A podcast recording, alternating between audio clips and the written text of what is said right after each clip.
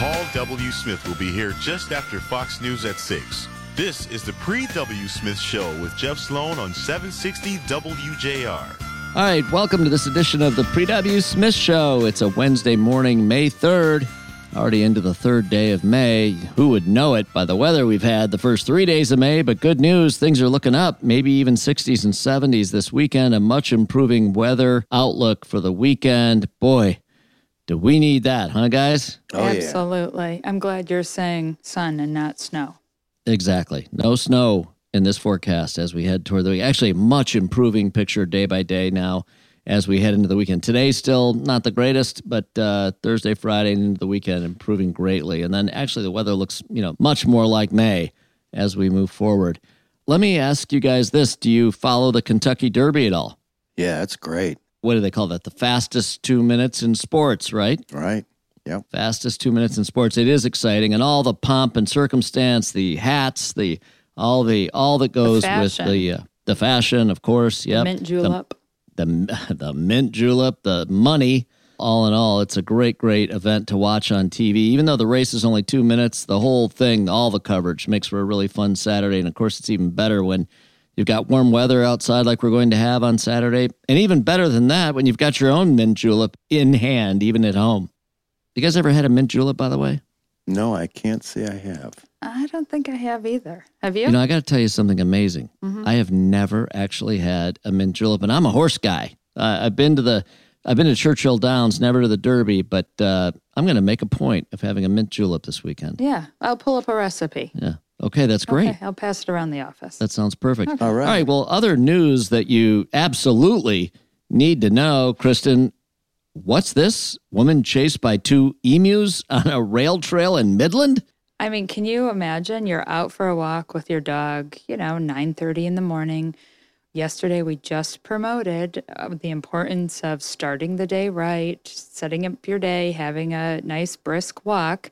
This woman was walking on the Pere Marquette Rail Trail in North Bradley, and out of the woods comes two emus.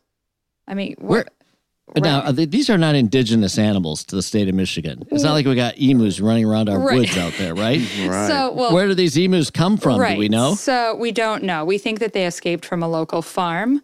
The woman in the Hmm. article actually goes on to say that she's walked this trail many, many times, and she has seen coyotes, owls, eagles. She's even seen bear tracks.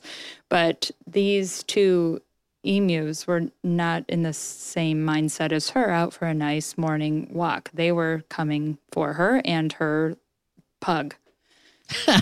Wow, an unbelievable that? story. Maybe like they I were said, shooting a Liberty Mutual commercial. Okay, you've been nearby. you've been forewarned right here on the morning show on WJR, the uh, pre W Smith show here on WJR. You have been forewarned indeed. Watch out for emus in the woods, and it's also No Mow May. That's an annual conservation program. Advocates reducing or temporarily suspending yard work. The whole idea behind that the title says no mowing in May. You know, just as a way to uh, kind of do our part in offsetting any further contribution to global warming, climate change, and all the rest. We've, you know, we certainly know all too well about.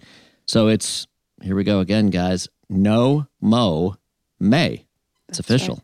It is official, but they do say you need to check with your city to make sure that your city participates so that you're not Oh. getting a citation for not Oh, mowing for your longer lawn. grass. Yeah, for longer grass. So many cities actually offer like a registration process and a lawn sign that you can put in your yard just so that others know that you're not being neglectful, that you're actually participating in this no mow May project.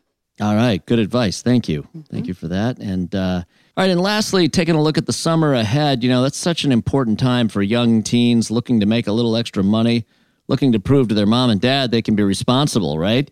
Well, that's when it comes time to get a job, and many teens will be looking for work this summer.